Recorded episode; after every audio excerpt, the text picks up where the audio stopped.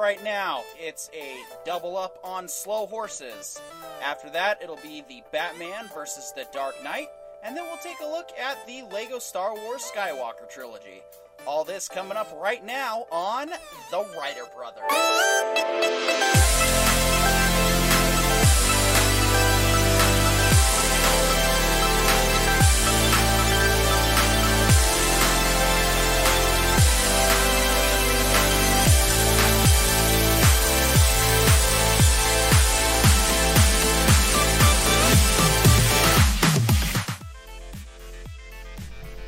And welcome to your Tuesday night home for general interests, movies, games, shows, and even books, past, present, and future. I'm your host, Petey York. I am also joined by Me, John. him, How are John, and of course, or on your Witch in Residence here on YouTube. Yep, uh, we decided to try to move to Tuesdays. Uh, seemed to be better for everyone's schedules. Um, so that's why we're here doing this now. But first of all, Coraon, we kind of missed you on the last episode. Um, Oh, Just curious. I, do. I was uh, called away on uh, a little bit of a, an emergency situation, but uh, it's all sorted out now. good, good. Well, I'm. I got a question for you. Is the uh, is the Severance uh, finale still fresh on your head, or fresh enough to talk about it? Um, yeah, it crazy fascinating stuff, man. I did not expect it to go down exactly that way, but it's really cool how they put that together. And now I'm, you know, with the end of a season, like a season finale, uh, finale like that, it drives me crazy because now I gotta wait like what, almost half a what a year I think until the the new season starts. Yeah, something like that. But uh, we we missed you that time, and uh, wanted to give you a quick minute, maybe take ten minutes or so, to quickly give us your your thoughts, since you didn't get to last time, on what you thought, and uh, we'll just let you have it for a minute. If that, sure. uh, Well, I mean, to me, the biggest pieces of this is we finally started to see some of the the the crazy puzzle we've been watching kind of unraveling a little bit, right? Um, you know, we've got Innies waking up. You know, we we've got Mark's Innie waking up in Devon's home, right? Um, and you know, hugging Cobel, right? Um, you know, and figuring out that all the craziness that we as the audience have been seeing uh, now playing out, and, and you know, we're we're we're seeing you know kind of more heavy duty stuff. We got to see the current CEO, right? Um, you know, we found out that the the uh, Jamie was severed as well, right? But it was more of a publicity stunt than anything else. So, you know, there there there's a lot there, and now that we we've seen all the, you know, we we're starting to see a little bit more of the man behind the curtain, and getting, you know, um, and getting more and more information here. Um, it's just, it was a, a more than a little bit mind blowing, right? And the fact that you know things are going along, and we're getting a lot like the innies are finally learning a um, you know a lot about what the what's really going on and who the men and women behind the curtain are and then they turn off the overtime protocol or overtime contingency and they're back to their outie state which i don't think the outies really have much knowledge of how much the innies have figured out and what's going on oh man um it did not end the way i thought it was going to and i'm super curious to see what happens now. Yeah, I was I was telling I was telling John last week that, and I'm just curious to see if you if you kind of agree with this or not, or, or what your take is. The sheer magnitude, the size of the balls on this show, to do Oh, something like that, a first season cliffhanger that is literally not that far off from the suspense of Best of Both Worlds. And I just, I, I was, I, it was a bold play, and it worked. I'm ready to see what happens next. I'm hooked for season two. So, Well, absolutely. And I mean, uh, I will say this best of both worlds for next gen happened in the season that I think we can all agree the show really found its stride. Right? Yes. It, it, it took them a couple of seasons to get to the point where they could tell a story that deep and that meaningful and that important. And the fact that Severance just went, you know what? We're going to go for that. We're going to go for that level of suspense. We're going to, you know, have the audience banging down the doors at Apple demanding season two early. Um, you know, that takes guts to do, but they did it and they executed it flawlessly. So, you know, hey, way to prove that there are amazing writers in Hollywood that deserve our money. Right? That that's Yeah, that's ab- the best thing I can say. Absolutely. I mean, it, it it was it was a very uh, it was a very unexpected ending. It was just the whole the whole episode. I was like, I was just just ah, I was enthralled the entire time, trying to figure out what you know how, how they're going to play this out, and it kept going on and on, and then and then yeah, it ends on a cliffhanger, and I, I'm like, I don't even know what to expect for season two. And I like that some of our theories were more or less confirmed, but then the rest of them, they just kind of were like, see how we were leading you that way? We went this way instead. So, and I mean, that's really the staple of good writing is not being as, as predictable in the moment. And so, I think, I think season two is, I, I don't know, I, I was telling John last time, and I think this might be what happens is we're probably going to see Mark wake up as, as is any on the table. And that's where it's going to start. And it's going to kind of begin you know begin where the first season went. But that's that's just my theory. So i'm curious to see what what do you think is going to happen though with that I think you're probably pretty close to the mark. Ha. Um, but I think we might also get. I want to say, I think there's a, a good chance it may start literally 30 seconds from where they left off on the the uh, the the cliffhanger. Like just 30 seconds later, the episode, the new episode starts, and they just continue on that arc and we may even see instead of um him being we may not see necessarily him waking up on the table. We may see security dragging them all off to the tables. I think Oh, that yeah, could work as well. And Definitely. then we could wind up with you know finding out more characters through the security office right? Or through the security team. And maybe they have a different setup than everybody else as well right? Yeah yeah absolutely. But uh, yeah no it was it was quite the it was quite the ending. I did not see i i honestly thought we were going to get some kind of like half victory situation like we were talking about because that's typically what you do with with the first season usually and this is the this is the normal safe play to, to write a show is your first season or your first movie even if you want to do a series and you don't have the rest of the series lined up is you're basically told you know just plan on be writing like you're write like you're going to be canceled. Tell your whole story that you want to tell first. Maybe leave a little bit hooked. Now, granted, Apple did already sign off on a second season, so that I think is extremely telling about how the pitch must have been, because either they pitched more episodes or they uh, Apple was so impressed with the overall script and plan of season one and two that they were just like, oh yeah, it's green lit. So even then, that you know, would that necessarily be a safety net? Well, no, because if you're going into a pitch meeting and you're saying "Yeah, we want to tell our story over two seasons, that's a tall order. That is a very tall order to commit to because you don't know if you're going to have the audience for it. And this show's definitely got an audience. I mean, it's at least got uh, us and and the you know three people that listen to our opinion on it, and so it's working somewhere. They're they're doing something right. Uh, any final thoughts for Severance, though? I mean, sorry to kind of give you a, a short paraphrase version of your thoughts, but we do have other Um, topics.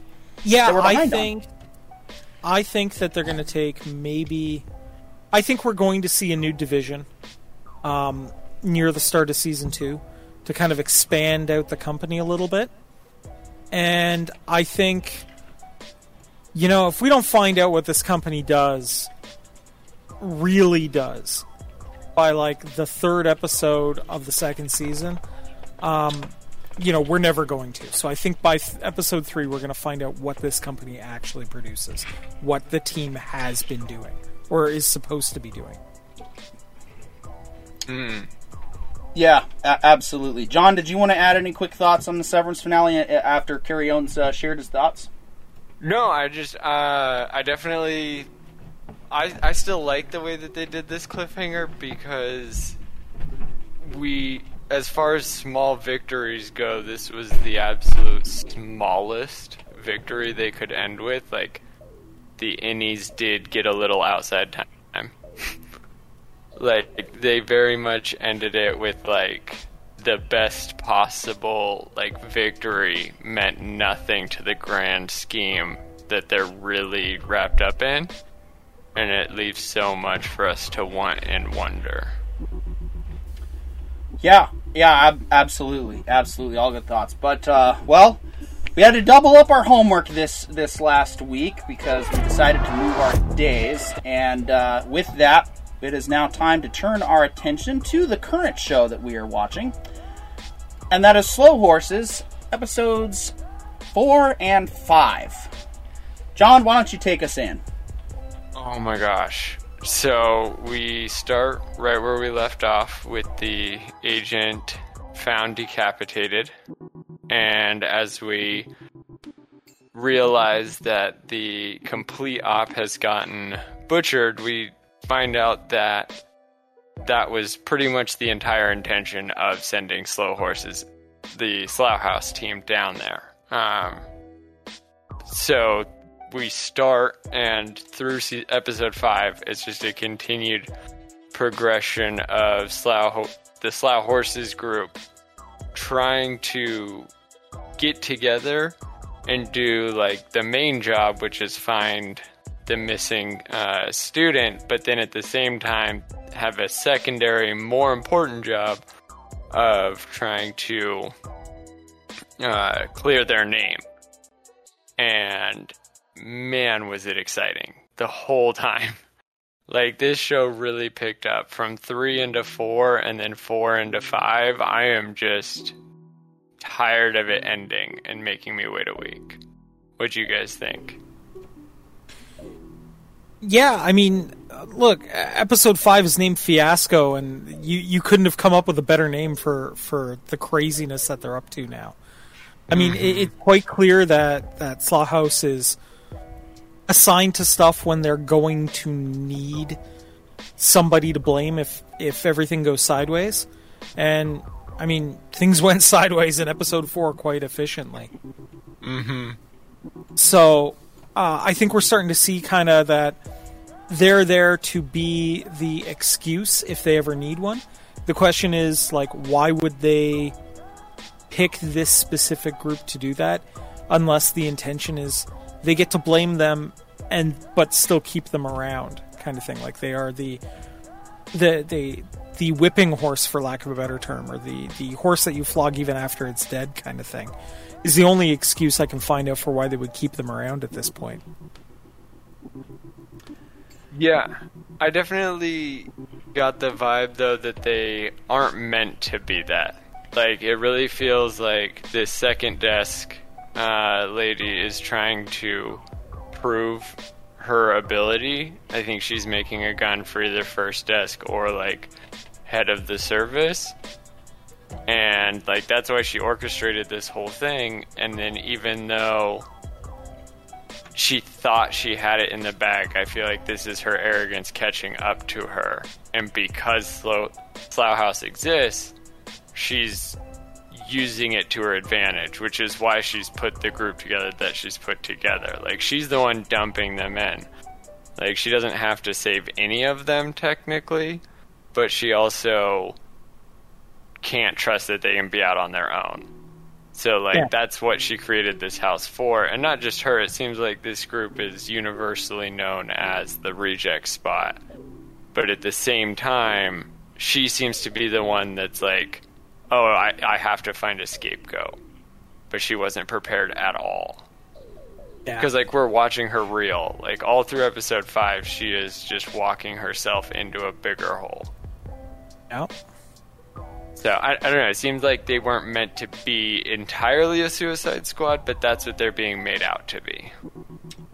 Yeah, they they're definitely like I said. I think in the, in the last in our last broadcast, they are pretty much. It's interesting that they're basically using the elements of uh, certain theories, like with using the fact that MI5 actually did create a false flag situation, um, and that's what the that's what she's trying to use to look her make herself look like the hero and it's it's almost like they're basically just saying out loud, like, "Oh, look at that, guys! Government intelligence agencies use people. Oh, who would have thought?" Several people have apparently thought. Um, so it's it's interesting that they're just being they're just they're they don't they're just telling the story and they're being straightforward. I I do like the uh, it is doing a good job of keeping me guessing. I really liked Gary Oldman's um, demotivational speech. I thought that was the delivery on that was so. Uh, it was not only so perfect, but it was just it was the fact that Cartwright follows up and says, "So that's that's how you're trying to motivate us, right?" And he goes, "I honestly don't give a shit about any of you." it's just like trying to keep the persona alive because, but I'm starting to see why. The way that he was dealing with, um, uh, I forgot the, the character's name off the top of my head. Uh, the way he's dealing with the MI5 lady is like he's he feels he's in a position of power still. And he was. And that's especially what we saw in the latest episode, which I just happened to watch today. and, uh, and it's like they're they're playing they're, they're fighting they're bickering back and forth with each other over how they they're to resolve this situation whereas she's like oh I've got you dead to rights and he's like well no we we're kind of in a mutually assured destruction situation here and and then you know the whole story with with the with the with the kidnapping and how that's progressed and that's just gotten crazier and crazier. I mean, I also got to hand it to him that that that joke, while funny, it was also very true. Uh, you know, when he says, "There's 1.8 billion Muslims in the world, you're going to need a bigger van." I was like, "That's it's a good one." That was funny. Um, but and then of course you know he used took advantage of that to take control of the situation. I thought that was and that was actually I did not see that I didn't see that I didn't see it coming and then I didn't see the credits roll coming either. I was I was quite taken back by the pacing of this episode was very good. It was very straightforward and to the point this time. It didn't feel like I think we definitely shifted out of the slow burn. We kind of have an idea of who these guys are and now it's like okay, I- I'm wondering if they're actually going to go with a very clumsy ending for this for this. And it makes me even more intrigued to read the book because I'm curious to see how much closer the book is to this show. Are they going to go so far as to actually make it so that by the end of this they still hate each other and that there is no team coming together moment? I mean, I don't know. Um, I mean, the, the, part of me wants that ending, though. Part of me wants the yeah. ending where they're like, you know what, we work well as a team, but I don't want to hang out with any of you. You know, like we're not going to get drinks at the end of the day. We're all going to just go home, right? Yeah, yeah. I definitely want this to become the live action Archer style yeah. office relationship. That would be hilarious but with all of the uh, the spyness, like they're still doing spy things and like making moves, but just that kind of banter would be fun. Well, and and that's kind of what it feels like a little bit. Now that you mention it, it's like it's kind of like a darker Archer in a lot of ways. Less emphasis on the ridiculousness and the silliness, more emphasis on the real. But we see like like Gary Oldman's character. He he just what what is his motivation at this point? Because one minute I think he does care about him, but then he does something like not only a motivational speech, but then follows it up with, no, I really don't care. And it's like, you, you still don't understand what Lamb's goals are. And that's actually pretty good because that leaves us guessing, like, oh, oh, he's actually just the. He's just the angry old guy who's been through a whole lot, which is probably true, but he may also very well be that angry old guy that does not come around that does happen in in life where you have something you you have a moment with somebody that you think you're going to get along with and then it's like oh yeah we're buddies now right? And he's like eh, piss off. So i don't know. And i'm that's what i'm enjoying about this show is it's it's taken turns and it's gone to extremes that i did not see coming. And i was i was very happy for that fact. It's an entertaining show. It's very well paced at this point. I think, yeah, once you can get through the first couple episodes, it really takes off after episode three. And and yeah, four was a little bit more exposition heavy, but man, five came in swinging. So Well, I, I think you needed four to make five make sense. yeah, definitely, Yeah. definitely. I, I felt like it's more just the pacing in general is very clearly picking up. Like the first couple episodes felt like it was lashing over like a week events. And the last two, four and five, have been over the last like five hours. If that. And I think that's like really fun. And also kind of brings back that like uh, 24 vibe with Jack Bauer doing his thing like that's kind of what I'm getting as far as just the pacing of this show. Like I feel like it's only going to ramp up and get worse for a time before it ends on uh the spies saved the day and nobody knows they did kind of note. Yeah, I, I'm still kind of hoping for they wind up saving the day purely by accident, so nobody can really take credit for it, but the day is saved, and they've just kind of be, you know, like the the glory hogs in the in the unit have no way of getting anything out of this, and they're just they kind of throw their hands up like, yeah, yeah, we saved the day, whatever, and go back to brooding and being annoyed. Yeah, yeah, and they're going to do it in such a way that they don't earn any passage up. Like, Exactly. it just kind of hardens their position at Slough House. Yeah, it's it's probably going to be like one of those. Oh yeah, we saved the day and we're not going to jail, but we're still in we're still in Slough House, and and that's yeah. I, I definitely could see that being the end result. And what I like about that too is e- even theorizing that it doesn't even necessarily ruin the ending because we still don't know how this is going to end. Um, Right. oh no. I, I just thought of the funniest thing that could be Gary Oldman's speech at the very end. This is why we don't work. You know, go to your desk and sit there until five thirty and go home. Yeah, credits roll, season over. Yeah, definitely. Yeah. that, that I could definitely see that. Just, just, just kind of like that. You know, that scene from Avengers where they're all, you know, sitting around the table eating, looking at each other, and, and Gary Oldman just just says a line like, "I told you guys not to work," and and then that's yeah, that's the show right there. Oh man, that would be, yeah, that could definitely happen, or something like that. It's it's like I said, the show's growing on me. Some of the characters are growing on me. I think the uh, the more um, timid agent who's already willing to sell out Lamb, he's he's probably going to be one of those that is, as Coraon says, is like, yeah, we, we work together, but that's it. We're not we're not going out for beers. Just because just because us in the in the division are friends doesn't mean everybody's friends. And uh, I mean that's that's very true to real life, and that happens. And yeah, it sucks being left out, but at the same time, you don't want to. You really don't want to try and hang out with people who don't want to hang out with you anyway. I, I've had to learn that one the hard way, and I'm now content to just live my life happily with whatever friends want to be around me, and those who don't, okay. So I'm not hurt by it. I, I get it. I, I'm a, I'm an acquired taste for like two people in the entire world, and that's fine.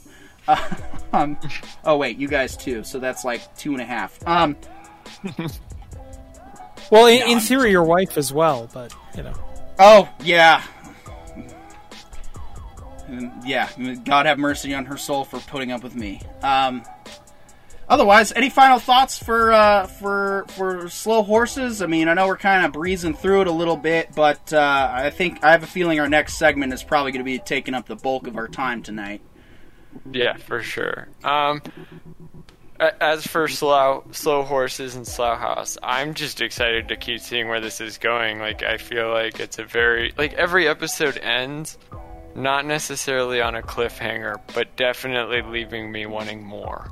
And that's what I'm really starting to notice about Apple. Like I feel like they caught onto the binge formula and then just put it on that week to week basis because whether you can or can't binge it, you're going to want to watch it Yeah, and keep watching.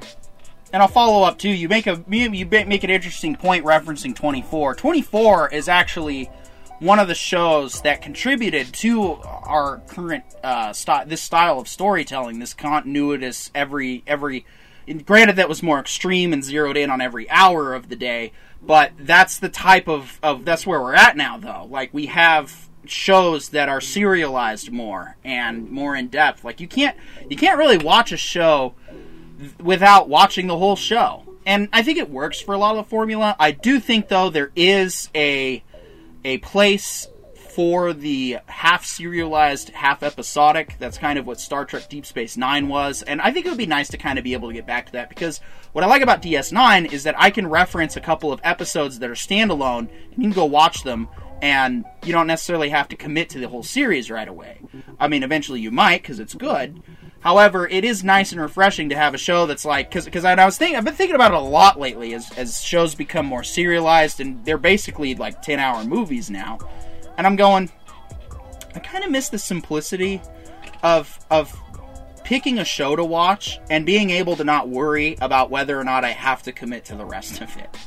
And so with it, with shows like this and with Severance, I'm kind of like, yeah, I'll probably watch them again years later, but they're not going to be like, oh, I'm just going to see what's on the television. It's like, oh wow, Slow Horses, Severance, 24, these are great shows if I need to be laid up in bed for a long period of time. Which, but don't get me wrong, and don't misunderstand. It's good to have them. I'm not saying they're bad, and I'm not saying it's wrong to do this type of storytelling.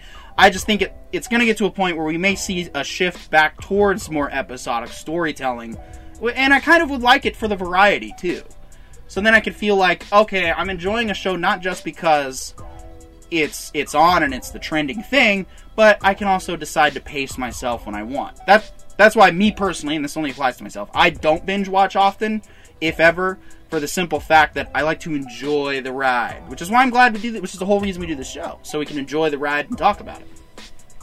Hmm. But uh, yeah, when when I'm watching a show, um, it depends on what I'm watching it for. If I'm watching it for fun, I'll just watch the show, like maybe an episode or two, and then I'll take a break.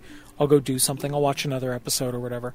When I'm watching a show critically, I have to like rewatch the episode like two or three times and take notes and see what I missed throughout and, and really pay attention to detail. So for me, if I'm watching something like this, it's a lot harder to watch a, a serialized story where you have to go back and watch the same episode two or three times for that binge model. But if I'm casually watching, I don't mind a binge model occasionally.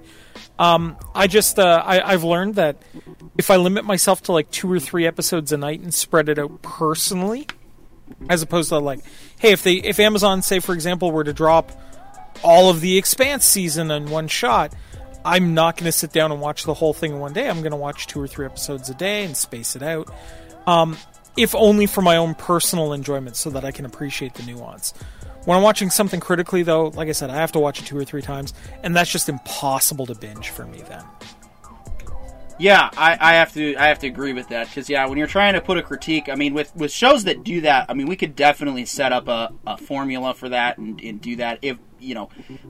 Well, I shouldn't say if it's more of a when we get to a show that we decide to do that that drops all the episodes at once.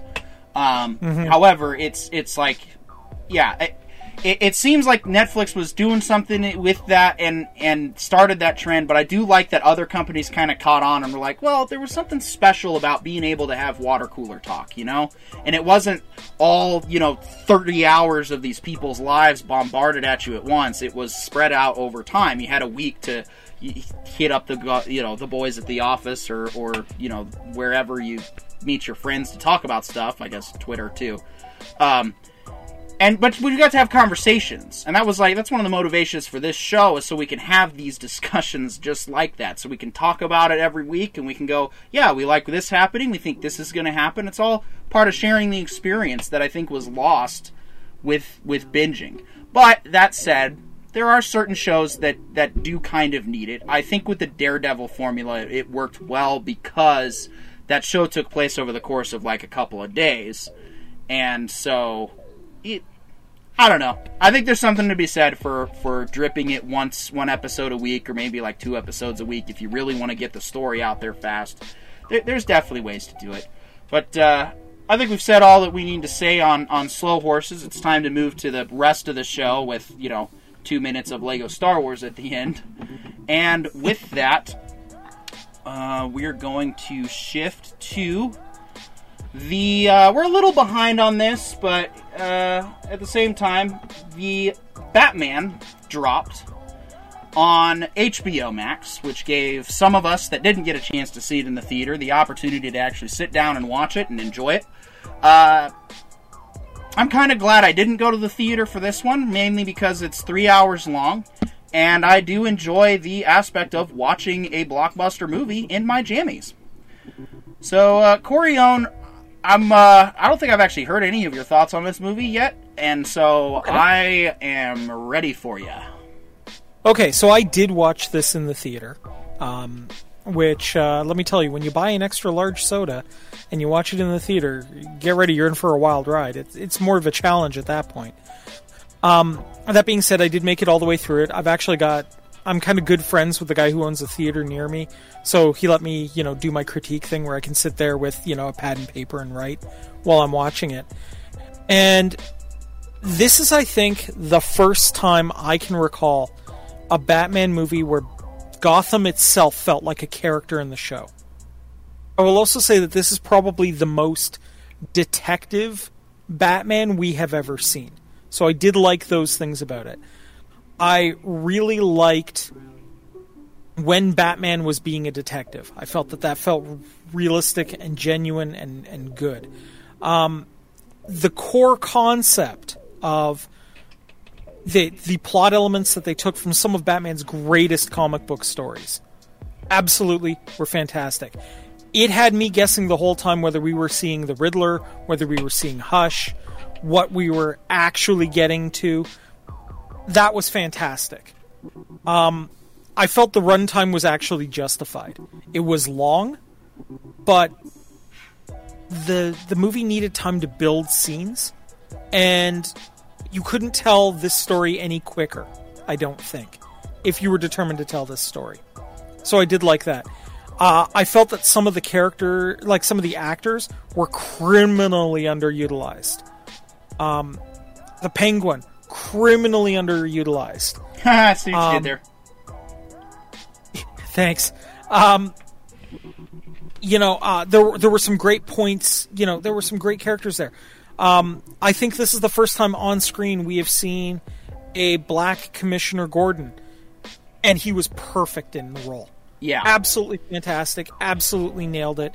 I can see why they casted him, and I 100% agree with the casting. Um, worked out great. Um, I felt like Andy Serkis as Alfred missed the mark for me. I just didn't buy him as Alfred.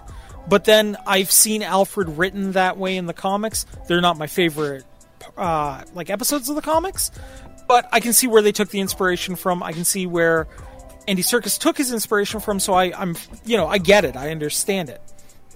Things I didn't like though. Uh, I am a big Batmobile person. Okay, for me, the car is one of the most important parts of Batman, and I despised this car.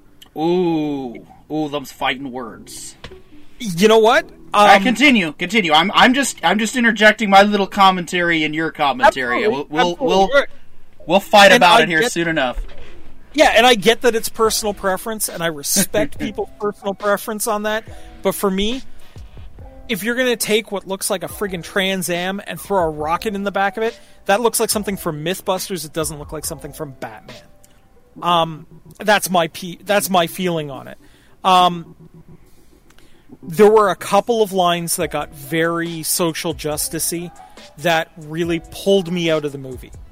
They made me kind of stop and go, I'm in a movie theater what being lectured at. I've I'm no longer, you know, along for the ride on this mystery.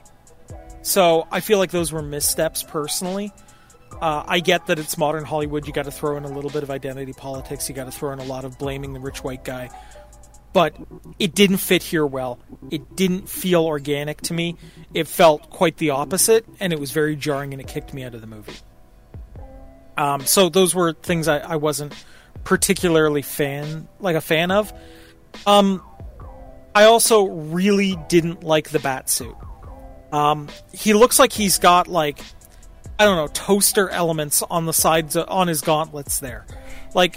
And I, I also noticed that anytime he pulls out a tool, he never pulls it out of his belt. He pulls it out of his sleeve. Like his gauntlets have like all the toys on them, and it started driving me crazy. I'm like, you know, what the hell is he hiding all this stuff on his sleeve when he has a perfectly good utility belt right there and we can see it?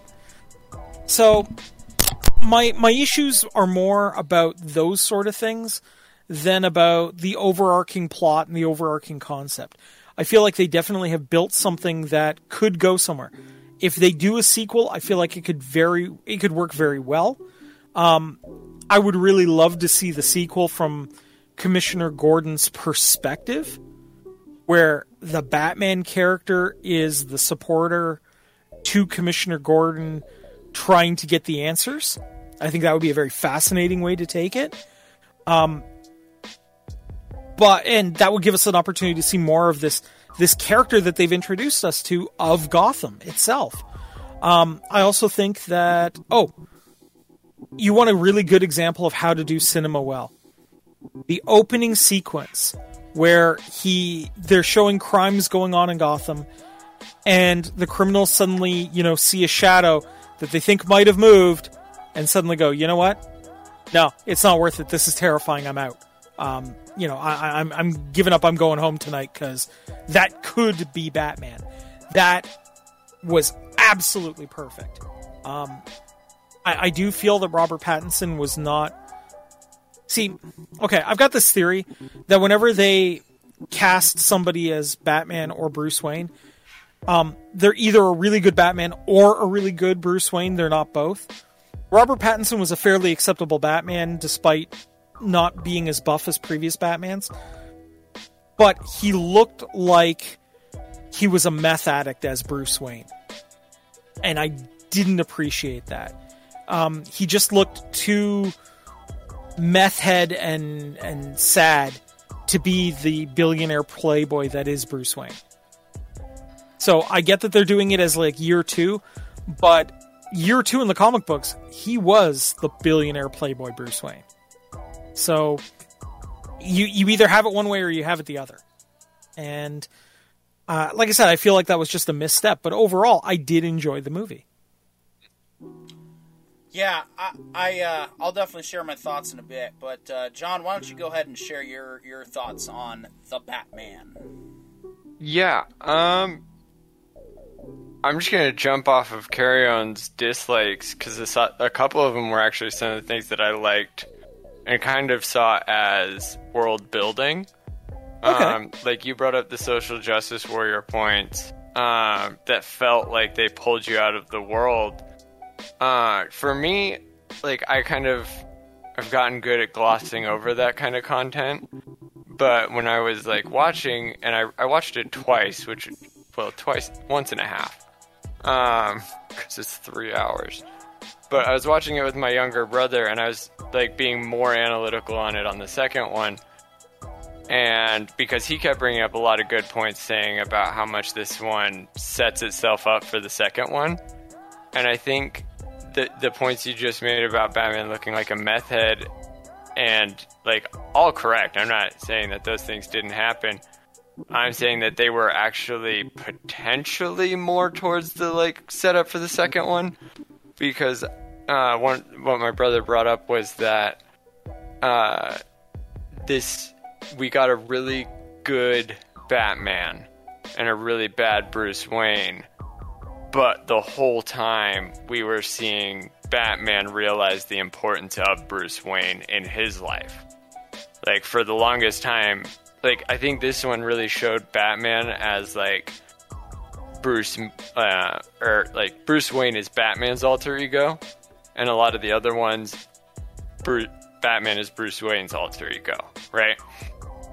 And so for once, we're seeing like how Batman could be created and how somebody could literally dress up like a bat, feel like it's a good idea every night.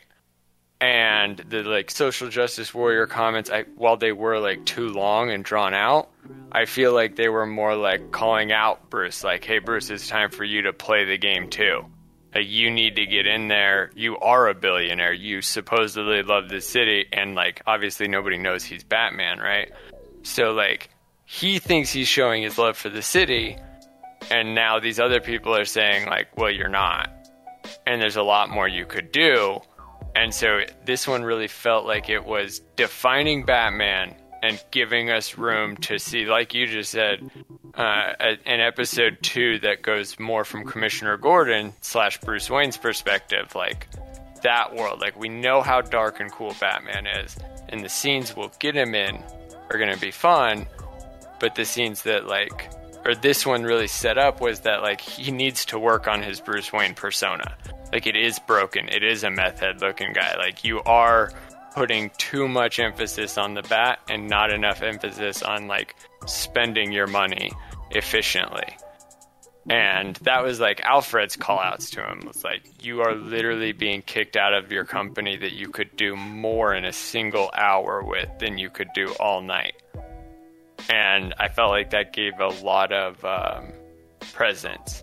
I, I, it just felt like it was more second movie building rather than taking away from the actual story. Okay, I I, I see your points. I mean, uh, you know, and I I think there's a valid thing there, and I think if they're going like a Talia al Ghul story for the second one, then I think everything you said there would be completely justified. Cool. All right, and now uh, now for my thoughts, of course. Um, before we, we get into our comparison and where we rank this Batman, um, I thought that as far as Batmobiles go, I liked the pony car, supercar aspect. Could it have used more flair? Could it have had a little bit more dressing up to, to be a proper Batmobile? Yes. Um, for what it was, though, being a little bit of a car and, and you know, spaceship guy myself, I loved it. I thought it was, I, I, I did actually like the simplistic side of it. So I think if you were going to put flair on it, you'd kind of want to be careful with how much flair. But otherwise, I, I, thought the car itself was fine. But I could see how it, you know, okay, it's a it's a it's a pony car, it's a Mustang with an engine with a jet engine slapped on it. All right, it, yeah, it is. I'm not gonna fight you on that because I like, but I liked it. I liked it. It, it that combined with the wingsuit made me appreciate the fact that they were kind of going for even more realism than what the Nolan trilogy did in just kind of in their own way. So I appreciated a lot of those aspects. I don't think they were entirely necessary to go that realistic. However, it was still cool to see them do that though. To have Batman actually use a wingsuit instead of his cape because it was like, well, while Nolan had a pretty good explanation of how the cape works, it was still fantasy, more or less. This was like, oh yeah, he put on a wingsuit. Now, of course, he landed perfectly without a parachute. That's pushing it. And getting blown up in the face with no damage was also a bit of an oversight that they should not have done. That was a bad mistake.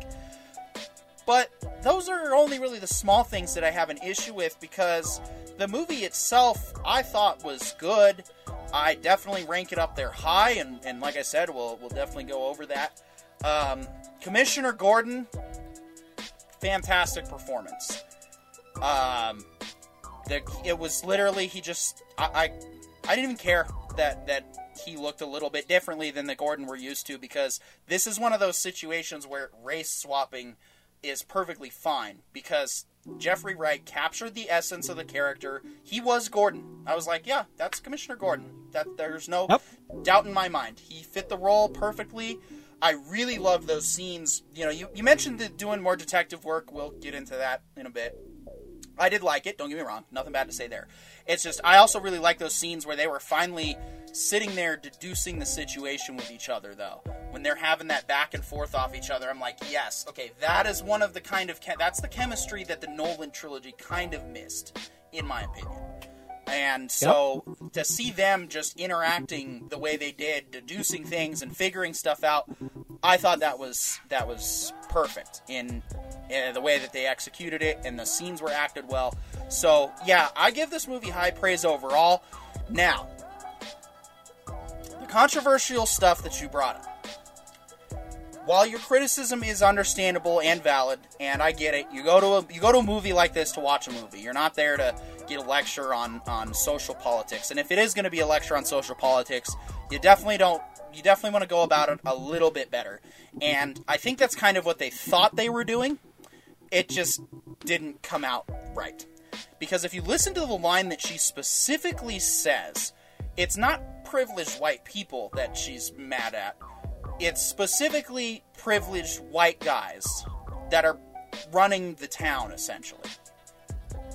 Now I know it seems controversial, and it is to say that, but according to Investopedia, we'll just go through a list here, and, and, and we're just looking at this analytically and logically, not trying to make a point, uh, one way or the other.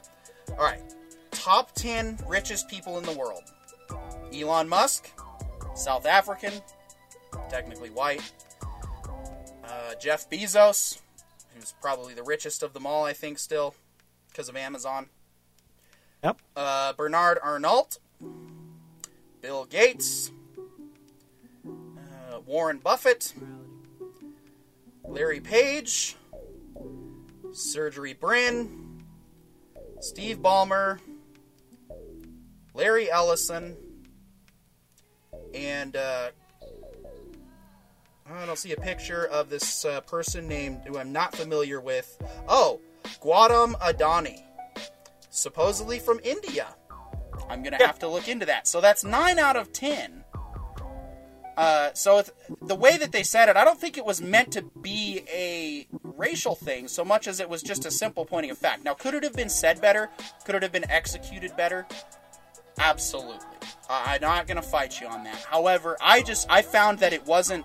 They weren't saying, "Oh, you know, white privilege." They weren't going that route. It was specifically saying, you know, rich white privileged guys. So I give them a little credit with that. They were trying to specifically focus on on who the problem causers were, which typically is those people with lots of money and power that are pulling strings. But just went through it. That's all I was just doing was a was a uh, Yeah. analytical assessment according to Investopedia. Yeah. And and look, to be perfectly honest, we can disagree about a scene and still recognize the logical points that both of us are making. And I think that's really the the best part about a stream like this is that, you know, we can have a good discourse about this, right? And Yeah, a genuine absolutely. one too. And that's what we're about here. Is we're about having we're about discussing the information. We're about having respect for our discourse, whether or not. And and me personally, I don't like to get too much into the politics stuff, uh, mainly because I can't control anything outside my front door.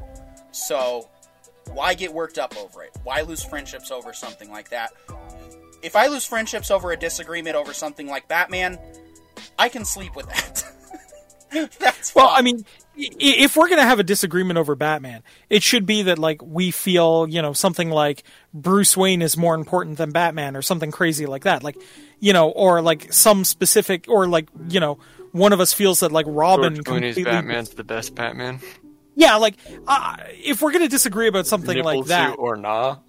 Right, exactly. You know, like that that is a reasonable argument to to, you know, throw up a, you know, flip a table over as far as I'm concerned. I, I want to. I just want one question. I want to know why George Clooney's Batman got nipples, but Batgirl didn't. That doesn't seem fair. Just saying. Uh, well, you know, equality, you know, should be a more important thing, I guess, right? Uh, you know, I, I would definitely. uh, definitely one of those Andy from The Office situations. George Clooney's nipples just chafed in his suit. He's the only one to complain about it. maybe. Uh, personally, I would love to see a re-edit with you know equality of bat nipple throughout the entire movie. I think it would make for a a, a much much better movie, to be honest. Yeah. Yeah. No. It. Like I said, Yeah. there's certain Pure- execution with purely in certain the lines. interest of equality, of course. Yeah. Certain execution of lines definitely could have been better overall, but I don't think it strayed too far off the message. And like I said, I think they were trying to, to just point out to, oh no, it's it's the guys who control Gotham that are rich and just happen to be white.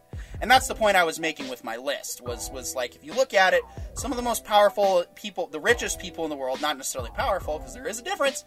Um, they do just happen to be white. So it's not like it was completely off base to say it in that way either. And that's the only point I was just trying to make. Uh, was that it, actually was a, a- and that's why I give him credit for it because it was actually a thought out line.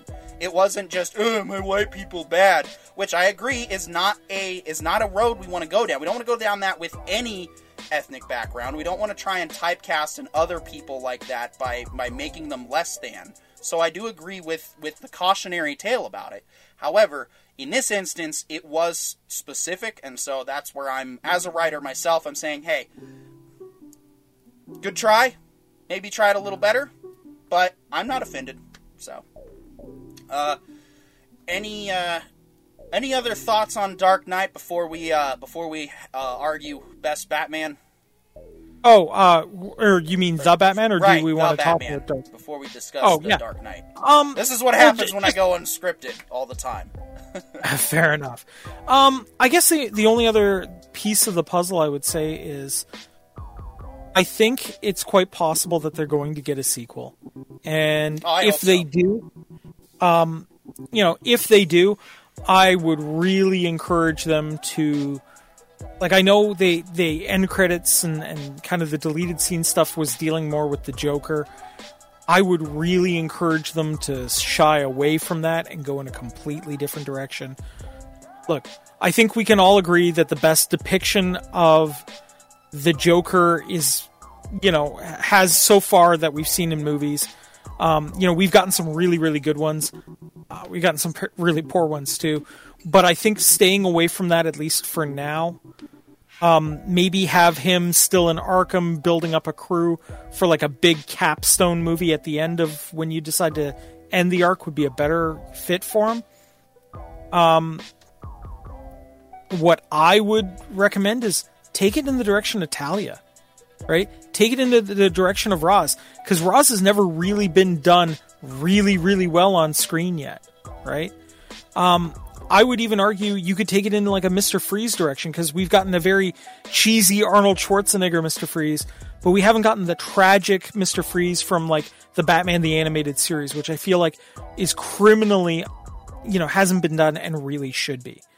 Like, take us there. Take us to places where the villains that we're going to be seeing are lesser known, lesser well done characters, but really deserve like a, a, good, you know, gritty treatment, for lack of a better term. a ton of characters that like follow the message in the grand scheme, especially in terms of like what the media talked about cultural movements are, right? So like global warming, you have poison ivy.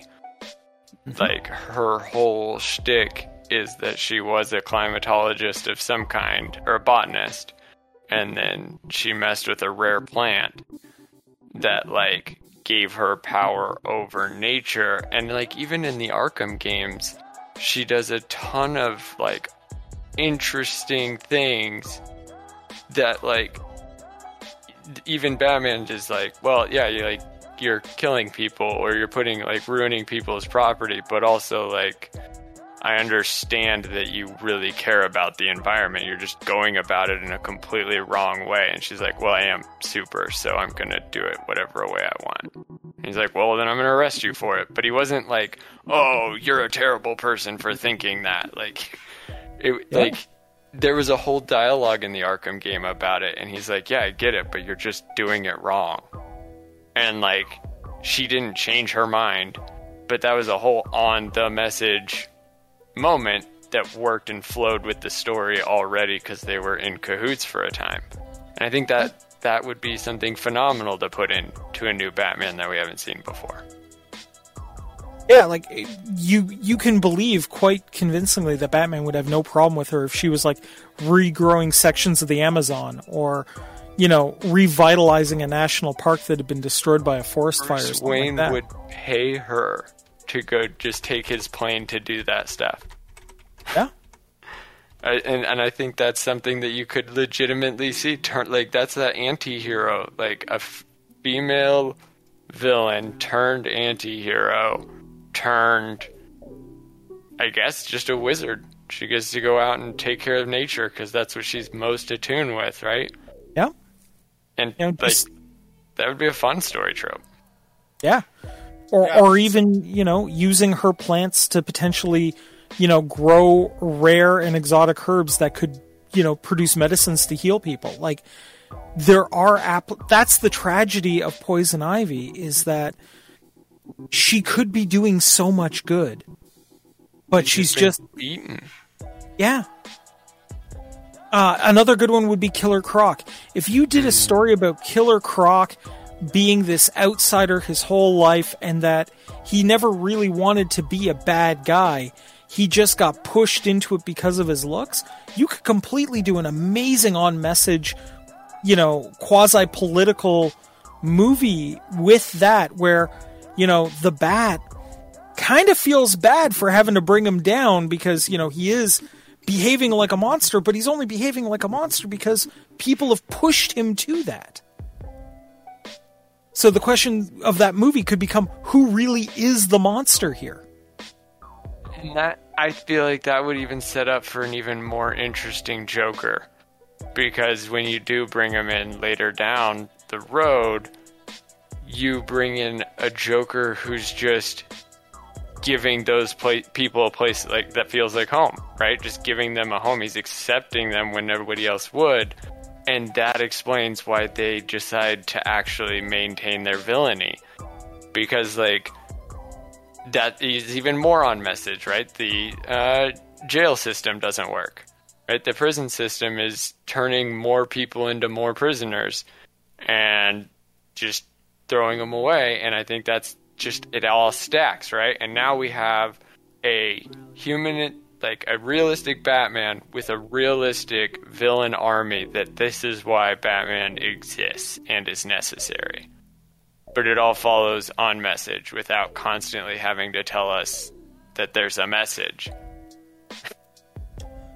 Yeah, like that would be I, awesome. I, I think I hate to give Suicide Squad any credit, but I think killing off the Joker was actually a smart thing to do. Um, and really, if you're going to have Joker in this series at all, he at this point needs to kind of be relegated to like the background overall. He, he can't, I, at least for a while. I, I think between uh, yeah, between Phoenix's performance in the Joker movie and obviously Ledger in The Dark Knight, I, I think the Joker's been done at this point for the next 10 years.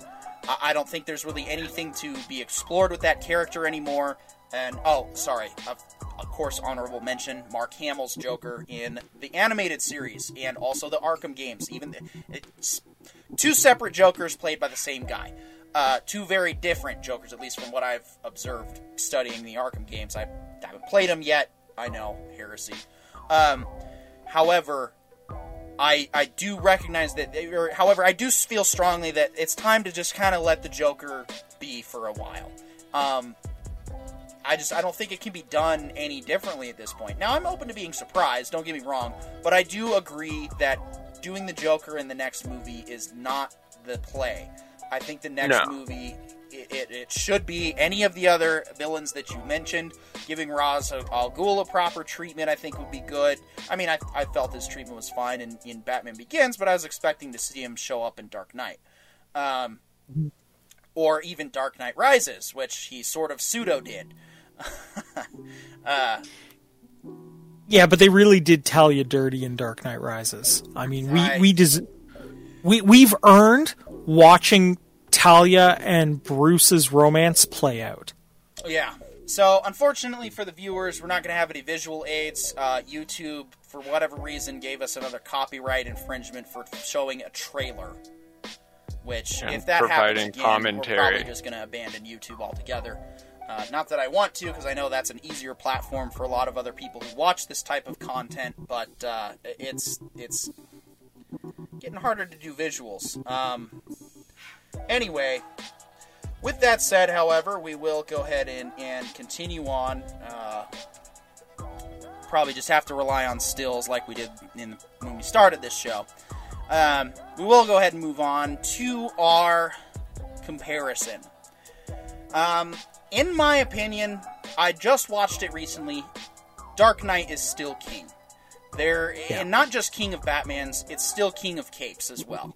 There has never been a cape movie that has been able to successfully, uh, actually, and and the way I, the metric that I use to judge that is the fact that most people who don't even care for superheroes will still praise the Dark Knight. I have talked to people that are like, yeah, I don't, I don't care for that cape shit, but man, that Dark Knight's really good, and it's like, yeah, it is. But it's not good because it's a Cape movie. It's good because, yes, it's a great Batman movie. It's a great story. It's just, man, I.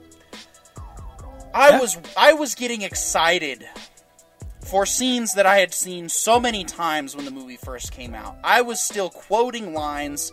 I was still I was still like this movie has aged incredibly well for being over. Uh, let's see, we're 2022, so 14 years now. That is um that is amazing and it's timeless. I didn't feel like any any of the things that he was doing was dated. I felt like it was still very much relevant to to today, and actually even more so to today. The character of the Joker in that film is so, and it, some people say that, oh, you know, it's it's not that great because the you know the Joker's plan doesn't make any sense, right? Watching it this time around, and I think maybe the Batman helped to elevate the movie, believe it or not. Watching it this time around, I realized the Joker didn't have a plan. The whole time, the Joker was planning on dying or being in prison. There was, you know, most of the other stuff that he had happen was because he was working directly with the mob, but we don't see that interaction as much because it happens off camera. But when you rewatch the movie, no- Nolan's writing is so good that the, the Dark Knight is the Dark Knight is two out two and a half hours of literary bliss, in my opinion, because it's solid. Every every angle is covered. Uh, the Nolans, when they wrote it, did a great job of making sure that they had everything that they wanted to say clearly, without you know having to go to the extremes of saying blunt lines like in the Batman. And so, yes, it still holds up for me. It's still the king. Um, but here's where the Batman did better for me the score. Giacchino definitely beat Hans Zimmer and made a more iconic and memorable Batman uh, soundtrack. While I do feel that the Hans Zimmer soundtrack does a good job to keep the tone of the Dark Knight, uh, let's let's not kid ourselves here. It's it's fine, it's passable, but it's also done it, done it, done it, done, done, and then we have some of the Inception, you know, in there too which is his style, and it works. Giacchino, I I still have the theme in my head. I can reference it right now. It's it's so it, it, was really well done, and I think that was one of the Batman's strongest points. So it definitely beat it there. Um, the Batmobile I liked more. I felt was actually more practical, slapping a jet engine on a pony car uh, versus the tumbler. I like the practical functions of the tumbler, but as a design, from a design perspective, for full time use like that, it, it just doesn't work. It's too big, so it gets a little clunky. It's a little it's a little ridiculous. I liked what they were trying to do. Again, Nolan's really good about trying to make that make Batman plausible. But I think with that, we could have done a bit of a better design on the Batmobile. We're just feel like Go ahead. Just to comment on that, I feel like uh, Nolan should have just slapped a rocket to a G wagon.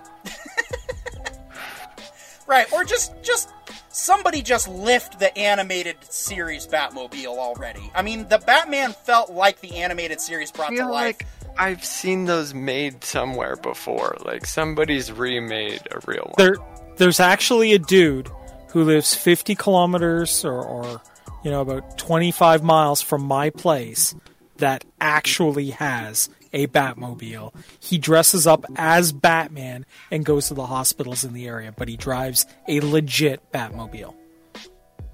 Uh, yeah, I'll, I'll, drink my water to that. Good for you, man. Thanks for making a difference in the world. Um, yeah, yeah. And being so yeah, cool. That's that's my but but that's so. Yeah, going back to what I was saying, the things that did better.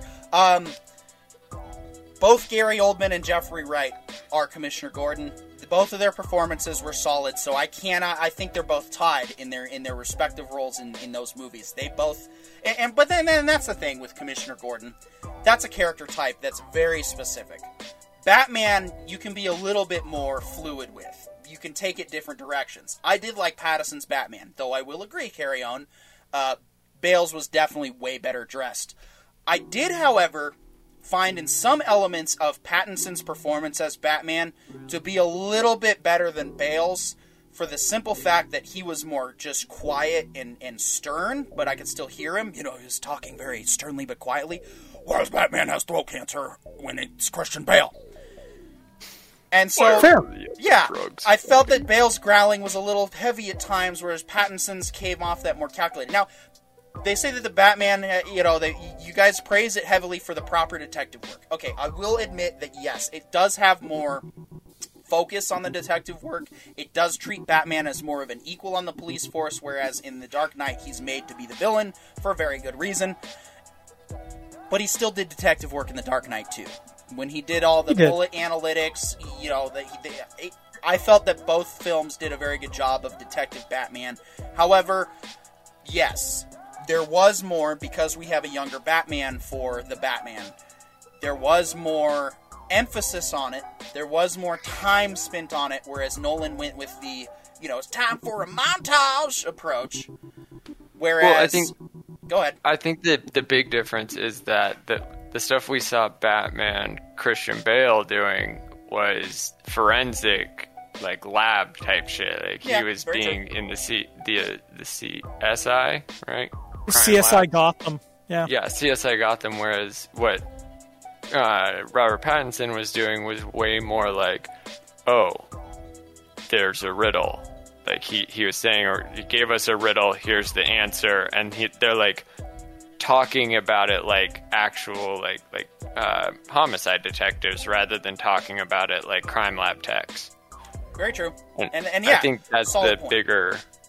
Like, and, and that it, it definitely does matter. Like, detectives don't think of themselves as Christian Bale, CSI. They think of themselves as that more on the ground, literally looking at evidence in the moment. Yeah, I do. Uh, I, I do. I do place the Batman very highly up on the charts, though. It is better than the Dark Knight Rises. I mean that that that movie was Yeah. what it was. Um, I don't know. I, I would say. Would I put it above Batman Begins? Probably because Batman Begins does have that hitch of being an origin story. You know, it's one of those movies. Begins is kind of one of those films where you watch it once, you only really care to watch the second half going for, for the for you know any time you want to watch it.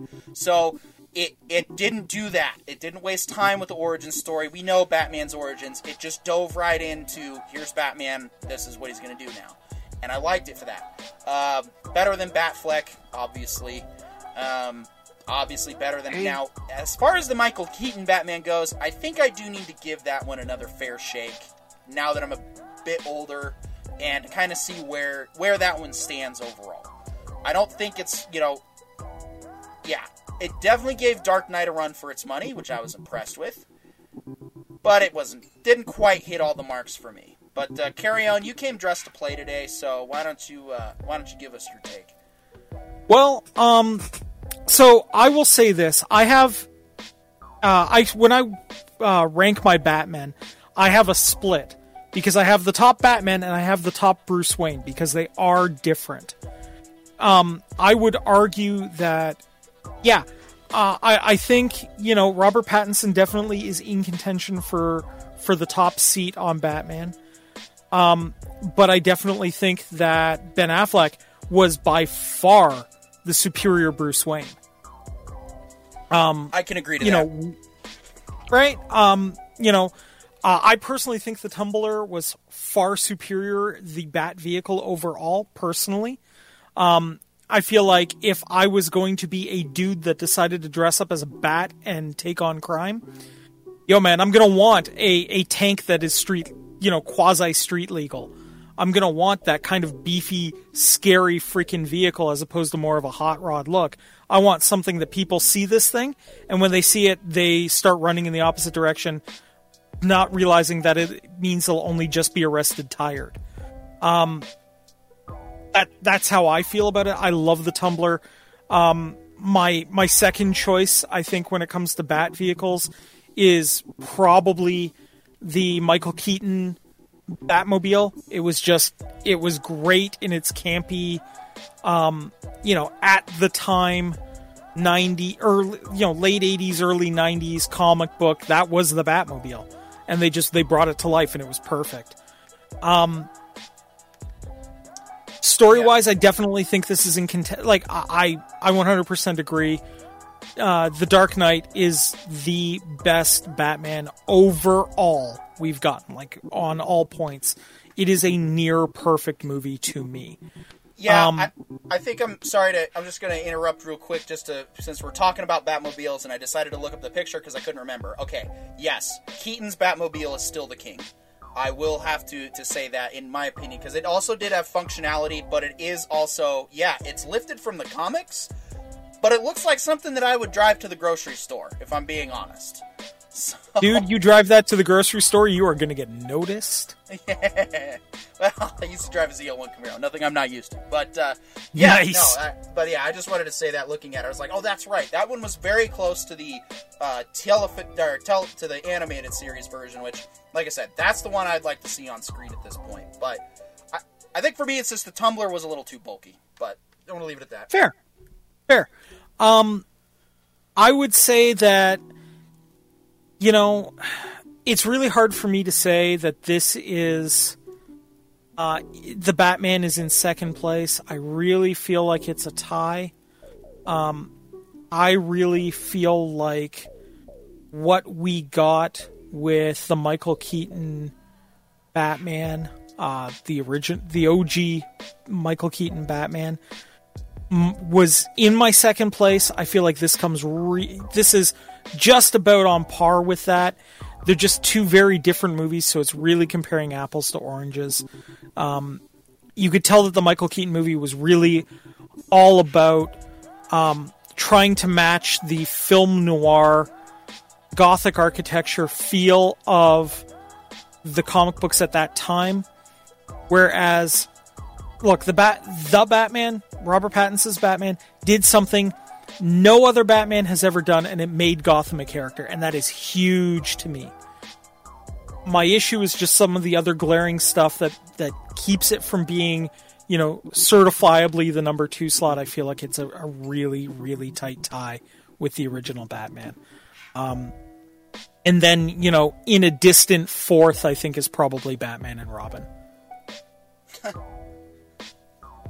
Ah, that's, that's, a pretty fair. distant fourth. Uh, I would also say this that I think Ben Affleck, if he had had better writers, could have been an, an absolutely amazing Batman. He just had terrible writing for his two movies. Fair. All right, uh, John. What's your uh, what's your opinion on the Batman versus the Dark Knight? Um, well, I feel like versus the Dark Knight, I feel like we just got two completely different Batmans. Um, the biggest difference is that one of them is not really fully human, whereas the other one is trying to pull out.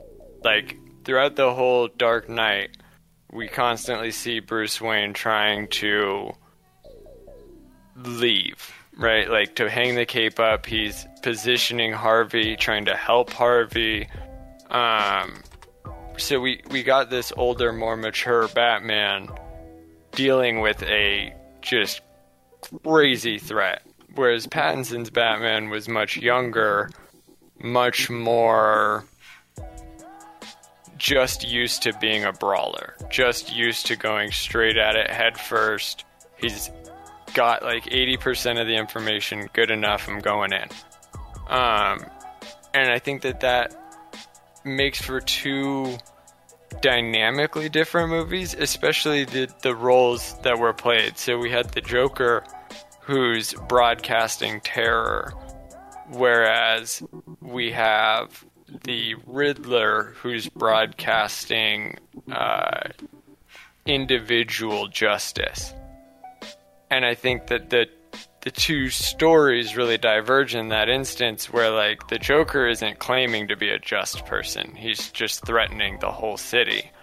Whereas the Riddler is like painting the world as he sees it and and the worst part is like most of the people kind of sort of agree with him. Like he's not actually wrong when he talks about the uh, commissioners, the the two people that he killed. He's not he's not actually wrong when he says no, they were dirty. They were on the payroll. They were the reason why drugs are still ruining our city. Um, it's just his execution was, you know, that's not what you're supposed to do right? Like instead of you know collecting all this data and actually holding a trial and having person people taken to jail. Instead, he doesn't trust them because the people that he would take him to trial. And I feel like that all plays for a wholly different story, whereas the Dark Knight is very much a story about combating evil with just a little bit under evil. Um, Batman's not afraid to do anything that's abrasive in The Dark Knight. Um, but he's also like I feel like there's that whole message so bent on I'll never kill. Like if that's your one thing, you should probably have like 10 or other like 10 or 15 other fake things so that nobody's like constantly pushing you to that edge of it's kill or let somebody else die. And it just felt a little bit especially now, watching it now, it felt more forced in comparison. Um, and that's more just in comparison. Um, whereas like like this Batman or the new Batman, the Batman, it felt like Robert Pattinson's character was getting all these lectures, and he gave everybody the exact same face back. Like, I I'm thinking about other things that have nothing to do with what you're talking about. And he just kept not changing. And I felt that that felt more human. Whereas Bruce is having these really philosophical debates with Alfred and, you know, becoming a better person throughout the entire movie that's only spanning 48 hours to a week. And I feel like that's a little that's it's one of the benefits of these like new movies, um, where writers aren't always going to let the the main character change entirely. Um, and that's I don't know that I don't necessarily I don't have a tier system uh, like you guys do. I don't have a one to ten. I don't even remember all of the Batman movies. I definitely like Ben Affleck's Batman. Um, I feel like in the director's cuts of both of his movies, he was much better portrayed as a hardened leader. Um, anytime anybody like rebuffed him, he just like he didn't break. He never broke stoicism. Even when he was Bruce Wayne, he was still maintained his stoic nature, and that felt like what the mature Batman that he's supposed to be. Like the Batman of the Justice League is always the this is how we do it right. And then everybody goes, yeah, but there's other ways. And he's like, no, this is the only right way. And it's going to suck, but it's the only way. And then the whole series is about them being like trying all the other ways until they finally go, okay, Batman was right. And now they do it the hard way, but it's the right way. And that's yeah. really more what I felt Ben Affleck's character was but uh, yeah. So as far as that's about my yeah, I would wrap that up. Yeah, I, I would say that Ben Affleck's Batman, um, like or any Justice League Batman. Look, in the Justice League, Batman is the moral compass. In like in the the Justice League, which is amusing given that it is a league that has Superman in it. But no, Batman is actually the moral compass here. Um, and I always find that fascinating. I love that though, because Superman never represents himself as the moral compass of the world. The people say he is, but he's just igno- like like I really feel like Superman is Batman's humility incarnate. Like Batman has all of the intellect that Superman has the strength, Mm-hmm. And Batman has all the money, all the ability to let his pride and ego make him become a dictator, but then there's Superman constantly sitting over his shoulder, acting as like his hubris enforcer, right?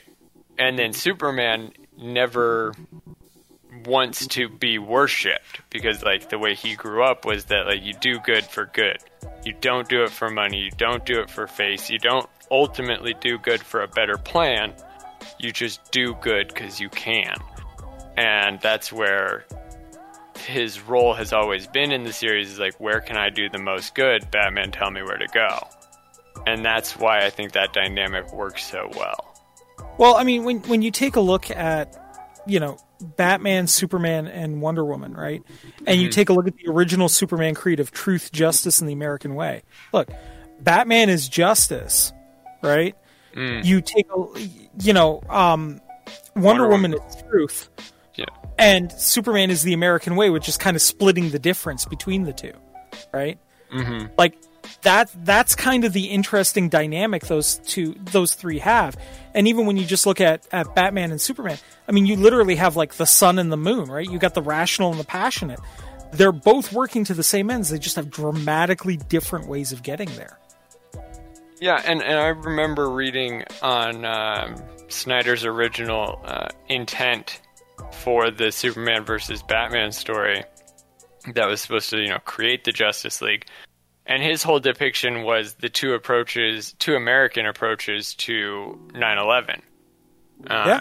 He was separating that Superman was this, like, rah rah, America support your troops, get the good, like, save who you can save, but get it done and then Batman was the actual troops getting the job done. Like, we have to fight this world to protect this world. And the the paradigm he was trying to, I guess, like show was like, what if those two ideals meet at the head of like in battle? And I always get frustrated with people getting mad at Kryptonite just being this like goofy rock that can just melt Superman. It if it was going to be any rock from Krypton, it would be some version of Kryptonian uranium. So, like, Yeah. the reason he's melting is because its isotope is messing with his skin. At, like, the same way uranium 231 or 235 actually reacts to humans. That's why you can't touch it.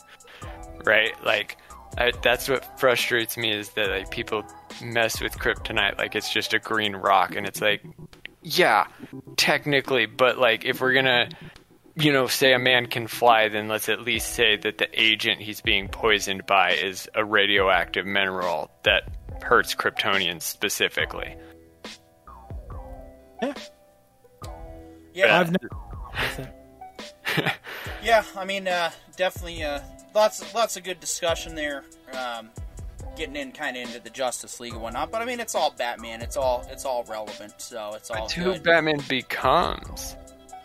Well, and yeah, I don't. Yeah, I I think when it comes to the the Justice League right now, I think we need to get that kind of sorted out to to get it on a good level. Um, I know the Snyder cut came out, and that was a big deal. I still haven't made the time to watch it yet, but uh, I'll Oh, you're you're to it. cheating yourself, dude. Yeah, You gotta- you're, you're missing out.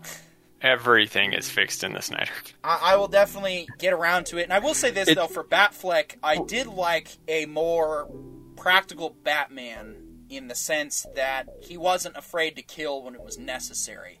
Um, I think it could have been a little bit better executed overall, but it definitely it, it definitely kind of made more sense. And I used to think that you know that was the big fantasy of Nolan's Dark Knight was that oh you know he never kills anybody. I watched it again and I I realized I was wrong. Batman does break his rule in the Dark Knight. At the very end, He Killed Dent. he killed Dent, and I that never clicked with me because I always saw it as a circumstantial type of, of, of situation where he was just trying to save Gordon's kid, and I realized he did it by shoving him off the edge and killing him. Oh, he did break his rule. So the Joker was right. He did have to go that far, and that's just it. It's it's it's that whole idea behind where yes, heroes only kill when they absolutely have to. But uh, that's the unfortunate side of life is that you might be presented with a circumstance where you're not going to have a choice. You're not going to have that luxury to, to stick to your morals. And if you do, it may come at a high cost to yourself. Not necessarily just your own life, but someone you might care about.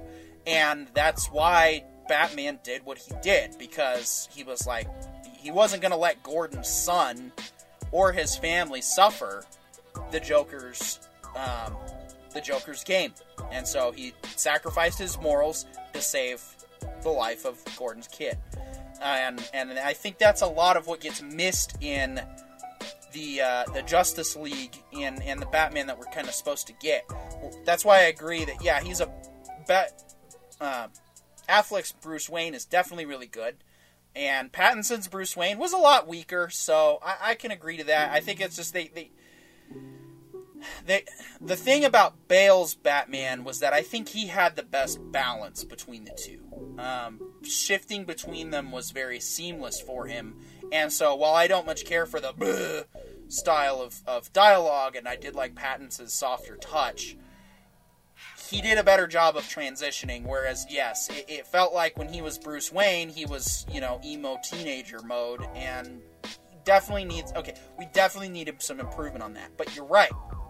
When it came to being Bruce Wayne, uh, Ben Affleck just he was Bruce Wayne. He was very good at it, very very straightforward. I even liked in Batman v Superman. There were, there were a lot of elements of that movie I did enjoy, but ultimately, upon re-watches, I was like, yeah, it's it's not that great in the long run. Uh, but I did just I did like the honesty of it though, and I, I thought that that I Jeremy thought the director's Irons did a great job as Alfred in that series, and so I, mm-hmm. I thought that there was a lot of good elements there that they just didn't make work, unfortunately. So Did, if, did you watch the director's cut or the? that would be that would be Justice League. No, I'm talking about No, Batman no. v There's two director's cut. Both of them. Yeah. Oh. Batman v Both of them Superman had a a director's cut because the whole Martha scene. Okay. Yeah, the Martha scene. Um, that actually got changed. It was original. There was Warner Brothers seems to play a lot of games with the like theatrical releases. Um, I read up a lot on it, and like when it comes to like this is why I think you should watch the Snyder Cut and don't think of it as you know just looking for the extra 10 minutes no like it's a whole different movie like the bad guy's different the reason the bad guy is on earth is completely different thought out actually like a complex dialogue. A lot of the story just flows like a story should. The reason it was cut was purely because some corporate level like miss it like just wrong. They were wrong. Because when the snyder cut came out everybody that watched it comparing it to the other one like it was the movie that would have made dc actually stand against marvel. And because it only released on uh hbo, HBO. it yeah it, like it missed. Um, Well, it, it did crash their servers when it came True. out because so many people were determined to watch it. That I was that there's something there. Yeah. Oh, I, I legitimately was one of the first to watch. Like, I started it seven minutes late, Yeah. and I watched it twice that night. like, it's a great movie. It like, and it is a different movie. Even like the uh, um, the people on Wonder Woman's island, they are just a the Amazonians. They are way more thought out, way more explained, and just give done way more justice. Like, I feel like there's a lot of we know what viewers like because we went back and checked the top 10 greatest hits list and we're going to just change a few like things and we're going to get it right. And it's like no you literally have no idea what anybody likes because you're not asking anybody. You're not listening to the reviews of your movies. And you're just butchering superheroes because as soon as the director's cut released for Batman vs Superman as well, it's like an extra I want to say like an extra 45 minutes of content that spliced in the right areas makes it a whole different narrative. And it's like Yeah. maybe you should just trust your directors. Yeah, like you know how um, in the theatrical release of Batman versus Superman, there's a lot of uh, Divi- Dante's Divine Comedy references when it comes to Lex Luthor.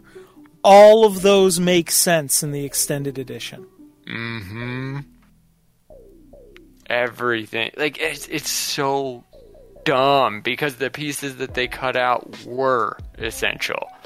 Because that's like that's what's caused the Martha. Wait, what? Who are you saying Martha to? my mom is Martha. It's like, no, all he was actually saying was my mom.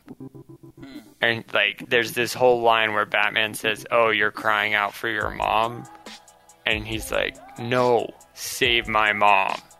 And then that's when Batman goes, "Oh shit."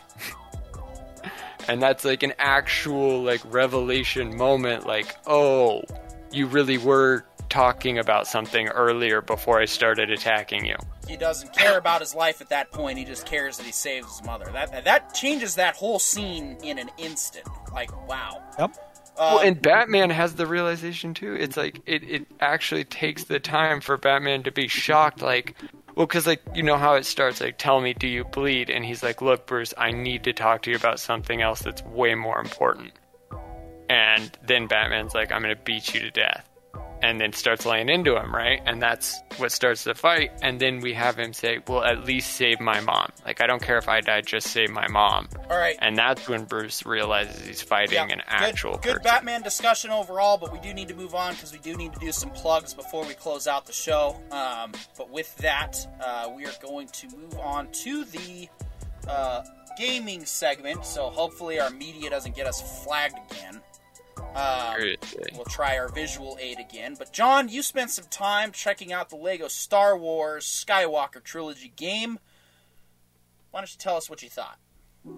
Dude, I so I play most of my games without sound. The way my setup is, I just if I want sound, I have to put on my headphones, and that gets really annoying. So I've been playing this game with subtitles only, and uh, that's made it play a lot more like the original Lego Star Wars for me, and it's been a ton of fun. I have played it with the mumble mode turned on. Um, I think I enjoyed that more because I was a child. Because now, like watching it, it's like, ah, it's pretty childish humor. But then when I turn the like the actual voice acting and the voices, the jokes are funny. They land. Um, they're like well timed, and it feels that like everything they wanted to do with this game, they did. Uh, it, it super convoluted menu system. Like I feel like they went a little bit too overboard with trying to condense everything into one screen for the like settings and everything rather than doing multiple splash screens for each. But man, is it fun. Like it's exactly like the old game in terms of just like I'm to break everything in this room and not fight anybody until I get true Jedi. And it doesn't nothing pushes you. Nothing's like, "No, hurry up. You're missing the game." It's just like like if you stand still, it'll start giving you hints. And that's the only time it'll give you hints. It's really nice. It's really fun. Um I haven't explored enough. I'm trying to beat all of the storylines so I can go back and free play on my own. Um, but it is very entertaining. that video is pretty bad. Um, yeah, a I gotta learn how to- would have been appreciated. yeah, Um, I did not know it was paused for that long. Uh, but Um, keep going.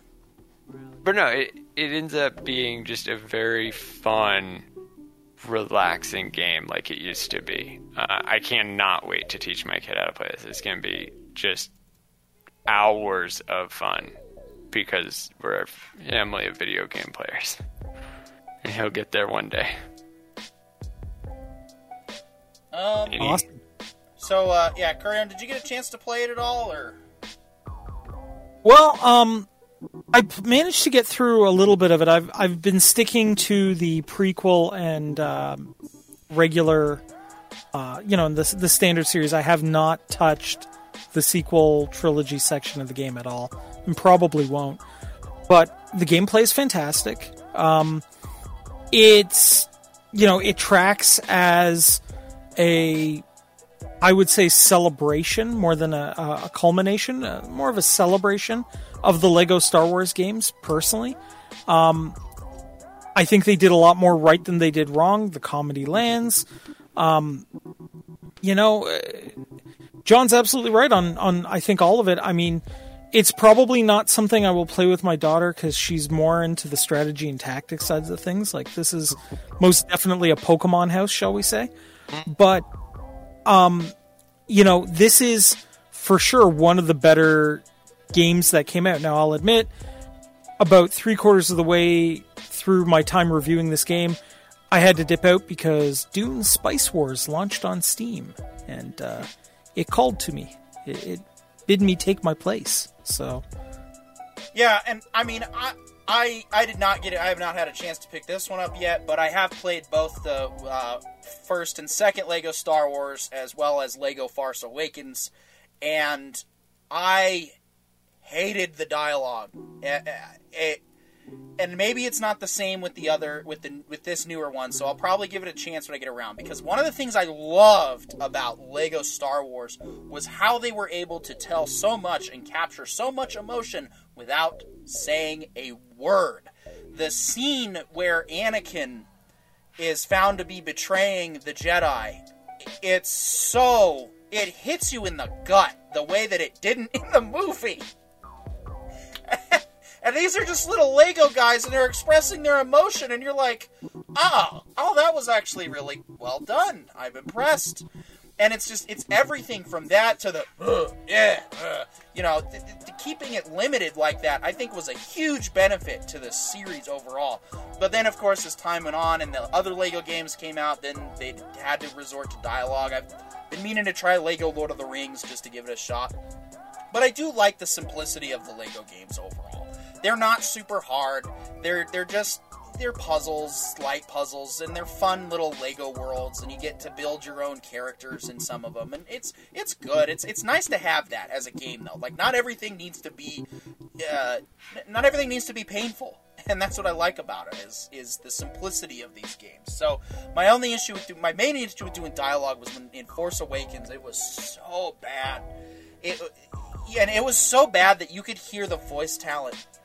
I- think there was it was Carrie Fisher that's that followed up with you know you, you could hear Harrison Ford delivering lines of oh yeah we need to get these supplies and Wookie cookies for Chewie and then there's a moment where even Fisher is embarrassed by the line because she even says when she follows up she says and we'll get Wookie cookies for Chewie. It's almost like you can hear her in the recording studio looking at this line like, "Are you guys serious with this crap?" So, so it kind of killed the immersion a little bit and the and the fun of it because it was like, okay, the dialogue at first was okay, and then I get to that point where it's like, okay, not even your voice talent is excited for this. Just go back to the uh, style for for something. But that said, I am open to trying the the new trilogy to or the new saga just to see if the dialogue for the uh, prequel and OT trilogy is on point. Uh, would you say that's the case, though, Coraon or John?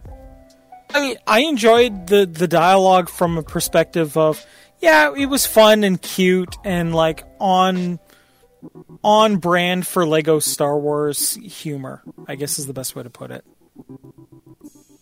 Okay. Yeah. I felt like I don't read the subtitles as much because a lot of them just seem to kind of pop up while I'm trying to do something else. Um, but as for like what you were talking about with the whole like, do the scenes describe themselves without sound? That is a hundred percent.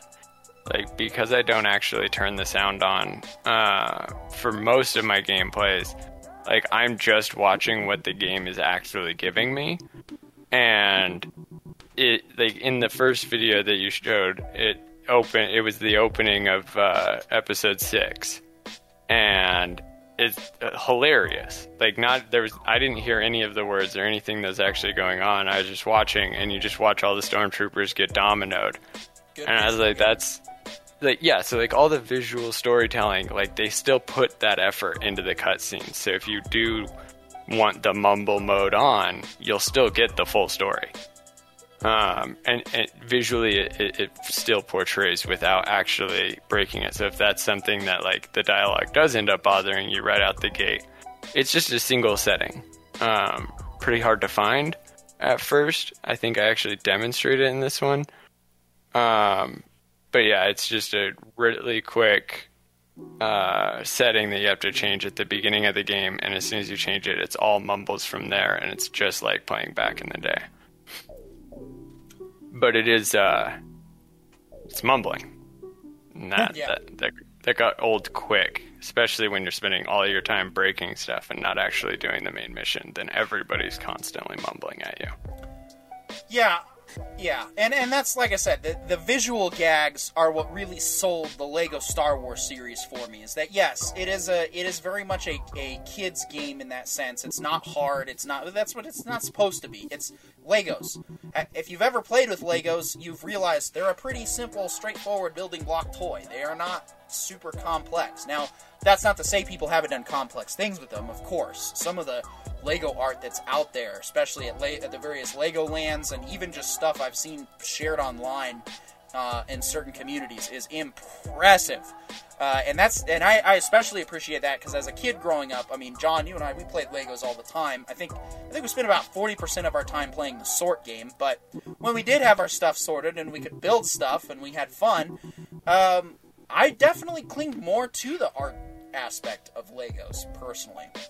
You know, I wanted my patterns to match up on ships, and I wanted to make sure that they were sturdy and secure, and, and whether I was building a base with a bunch of guns on it or a star fleet of, of ships because we had just got the newest Lego released at the store.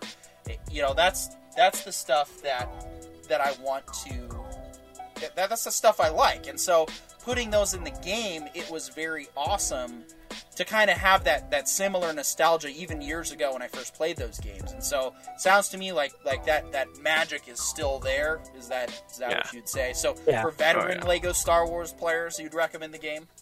Oh yeah, you're gonna you're gonna have a really good time, especially because there's way more open world. I think every planet has its own open world setting.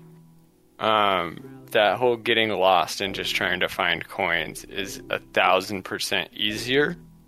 Um, so yeah, like it, you're not playing the old games, and you're also not losing any of the enjoyment of the old games in it, and that's a first. Usually, when somebody tries to, you know, remaster or rebuild something, they cut out all the things we actually enjoyed, and in this case, they made them bigger,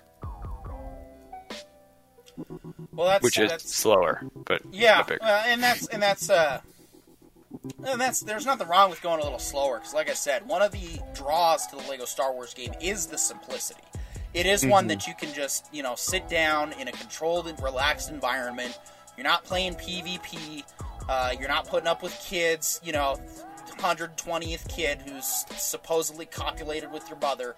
It's just you it's just the Legos, just like it was, you know, back in the back in the day. And that's what I like about it was it was kind of like playing these games was kind of like reenacting some of those some of those battles uh, that I made. But of course, not exactly the same because I didn't have you know half the sets that that are showcased. I mean, we have a, we had a lot of Legos growing up, but yeah, no, I've I've still been impressed by some people's collections and and various Lego art uh, as it as it were. Um, so yeah, any any final thoughts, suggestions with uh, Lego Star Wars? I recommend it. It's got that Yeah. couch co-op that I haven't seen in a long time. Oh yeah, It's super easy too. You just press A to jump in and press start and quit to drop out again. Doesn't break the story. Doesn't do anything to mess anything up. It's really oh yeah, nice. that was another thing I absolutely loved about the Lego Star Wars mechanic was the simplicity of the co-op play. That you you literally had your your your buddy was always with you, right? There was never a moment where you're alone because whether it's the computer playing it for you or your your friend or family member jumping in with you, that I thought was a very uh, that was a mechanic that I wanted to that I still would like to see more of, even in modern games, because of the convenience. And actually, with some games that there actually is like that, sort of, not exactly. Um, like Sea of Thieves, for example, is very easy drop in, drop out type of gameplay. Um, it- but it, it's also nice because it doesn't it doesn't really ruin your gameplay that much. Because for one it's easy but for two it's like oh i'm gonna jump into this real quick play for, with you for a couple hours then i'm jumping out and it's like well i'm here doing you know a 12 hour marathon stream of lego star wars. Hmm. um you know i don't i don't have to. So I, i'm curious though is it just couch co-op only right now Uh, I haven't checked the online settings, but as far as Okay. I know, I, yeah, I don't know. I couldn't tell you. I mean, As that- far as I'm aware, it's only couch. Well, that's that's something we can definitely arrange and possibly make happen as a as a future idea for for a possible you know casual filth stream playing playing Lego Star Wars, having a having long philosophical discussions while playing a playing a Lego Star Wars game. Uh, that could actually be a thing, huh? That could It's be. a relaxing enough game. It's easy enough to play while thinking out loud. Uh, I, I I will suggest this to to you guys. Subnautica does have a multiplayer mod, and that could be a lot of fun. Doesn't that one require VR though? No, you Oh. can play it with the VR. Okay. Then yeah, we'll, Um, we'll definitely look look at that because yeah, I mean, I've still been meaning to get into Northgard, and, and I definitely want to uh, to eventually get to that. Actually, what I've been playing though a lot of lately is uh, Guild Wars Two. Um, I uh.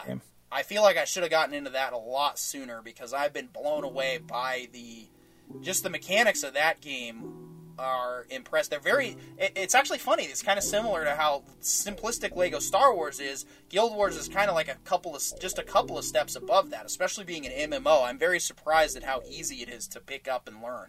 Um, I don't know if either of you guys have played Guild Wars at all. Uh, Not yet. I did back in the day. I'm not sure how much it's changed over the years, though. Well, and I also like that all I have to do is buy the game, and that's that. There's no subscription. There's no uh, there's no pay to win aspect to it. There's no pay for convenience aspect to it either. It, it's all mostly seems like cosmetics and, and mounts and stuff, which I think is a good way to do a game. That's the whole reason I love Star Trek is because I bought a lifetime subscription back in the day, so I get you know a little extra store coin.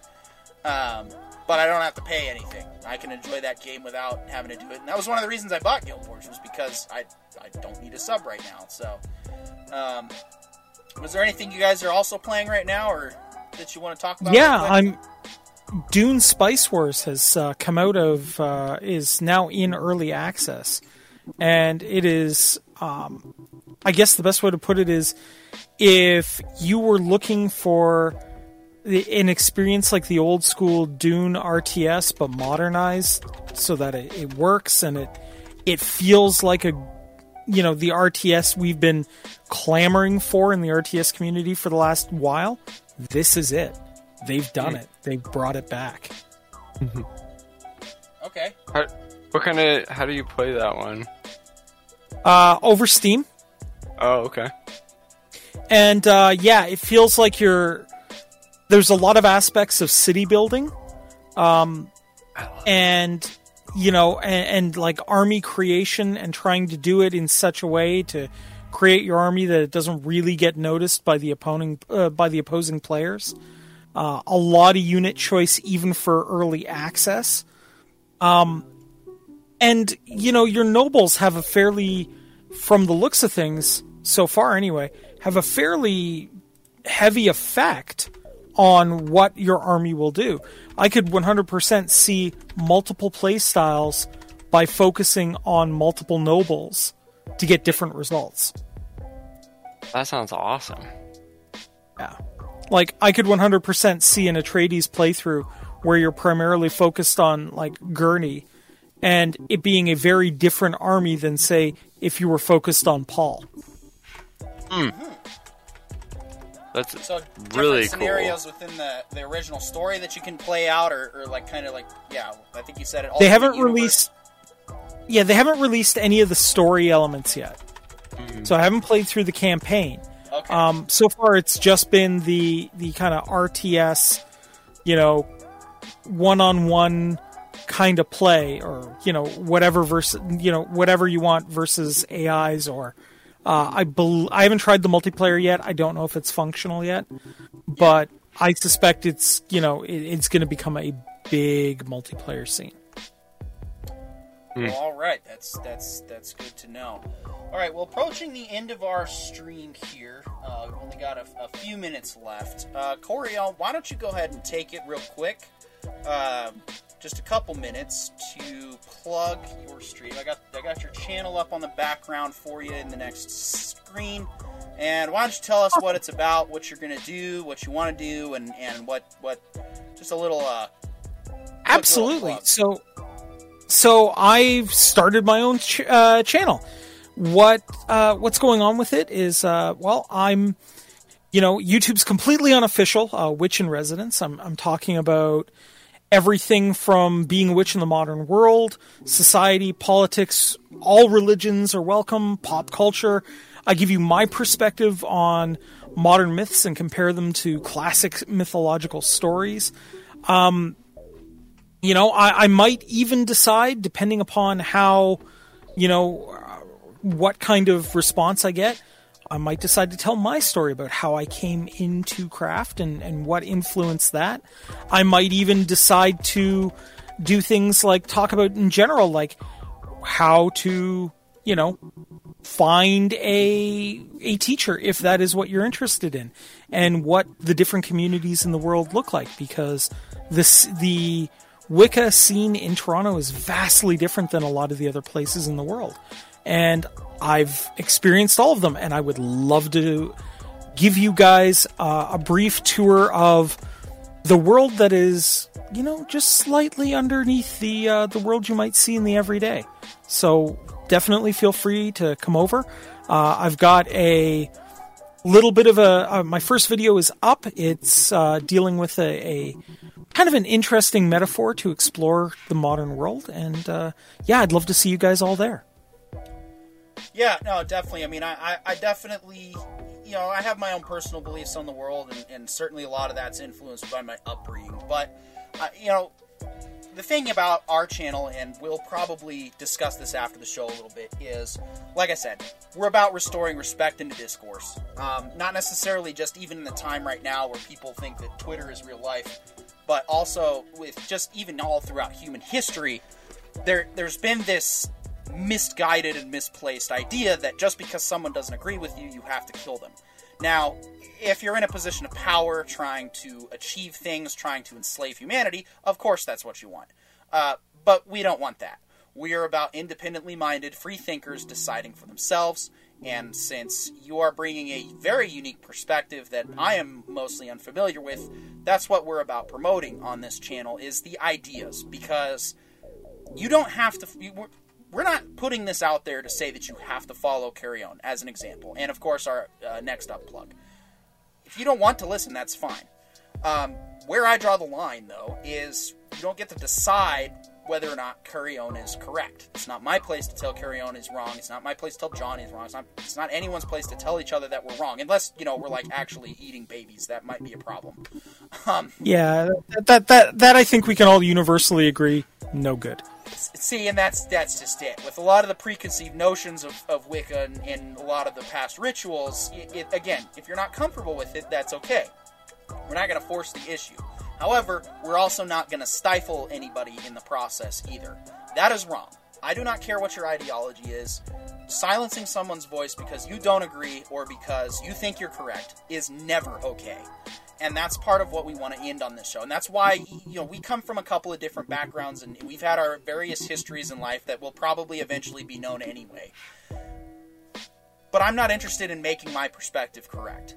I'm interested in just sharing what i feel is correct and i'm interested in pursuing what is right. And what is right and being right very rarely do they actually align most of the time our, our preconceptions are, are incorrect. But sounds like you got a thought. Go ahead.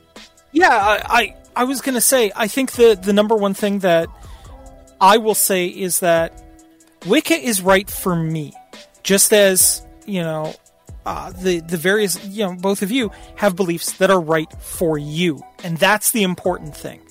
I would never say that my my belief system is right for everybody. In fact, I would actively say that it's a hard road to to hoe, um, and it, it, it's very different than what most people are exposed to.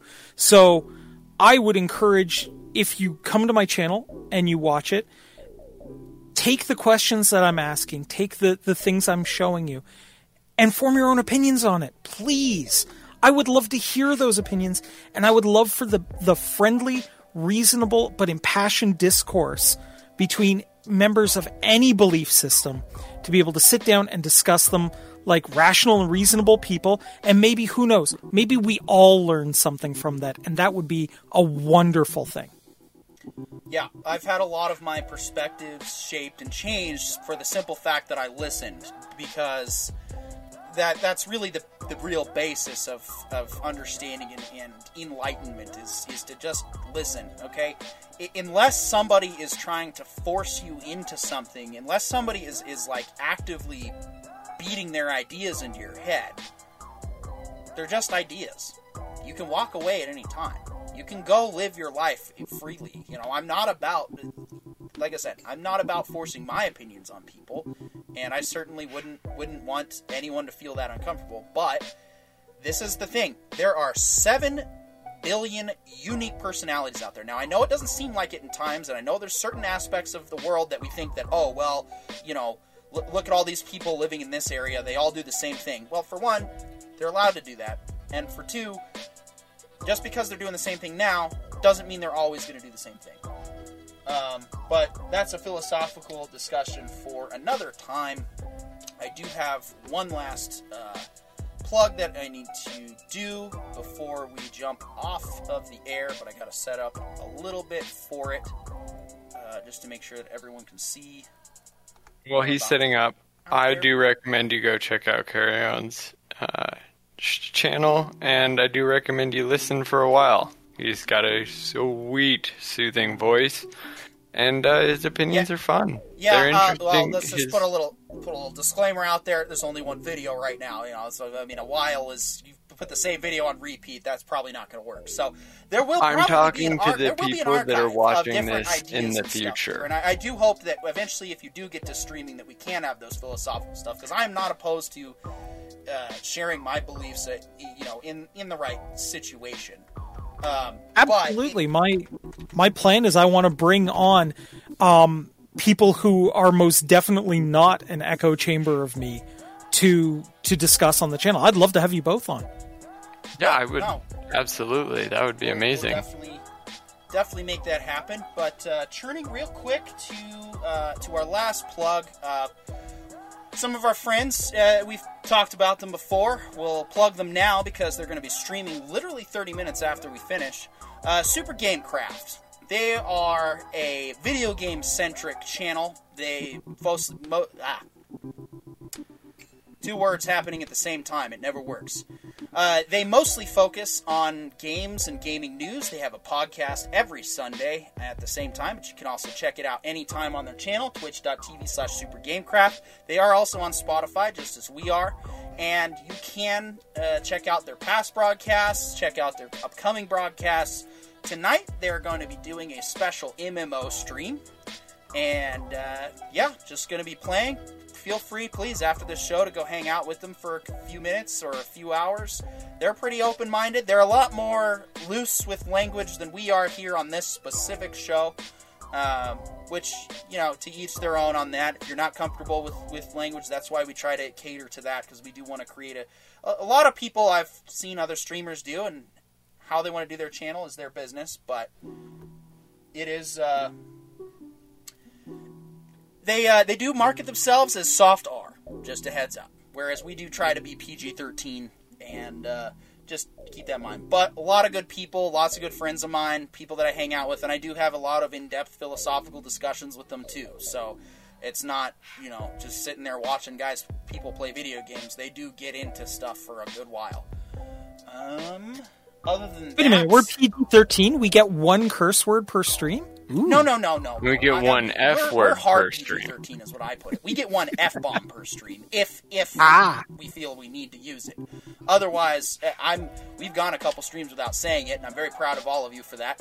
But no, I I, I don't care if you want to say shit every well, don't do that. But it, it, you know, if you say shit or ass or whatever, uh, you know, those words have been all around forever. Most people say that in in their daily lives anyway. Um, but I I do like I, I do like that we kind of stay away from stringing every other word with an F bomb. I, I was in the military, I, I spoke that language for a while. I'm good to relax and, and have a little self control in my life somewhere. So that's Absolutely fair. Though I feel like now we need a counter that it has been so many streams since we've dropped an F bomb. That could be fun. it, it could be fun. It doesn't mean that it's going to be one that we build up and we just make up for lost time, though. the rule is still there. True, true. All right, Get a we are whole coming to the episode final- devoted to it, and I'll just quote Boondock Saints. Yeah, we are coming to the Parental end of the line here, though. Um, I do want to say thank you to everyone who watched. To anyone listening, please feel free to join us. We are now on Tuesday nights. My name is Pete York, the Writer Brothers. We'll see you next week. Good night, everybody.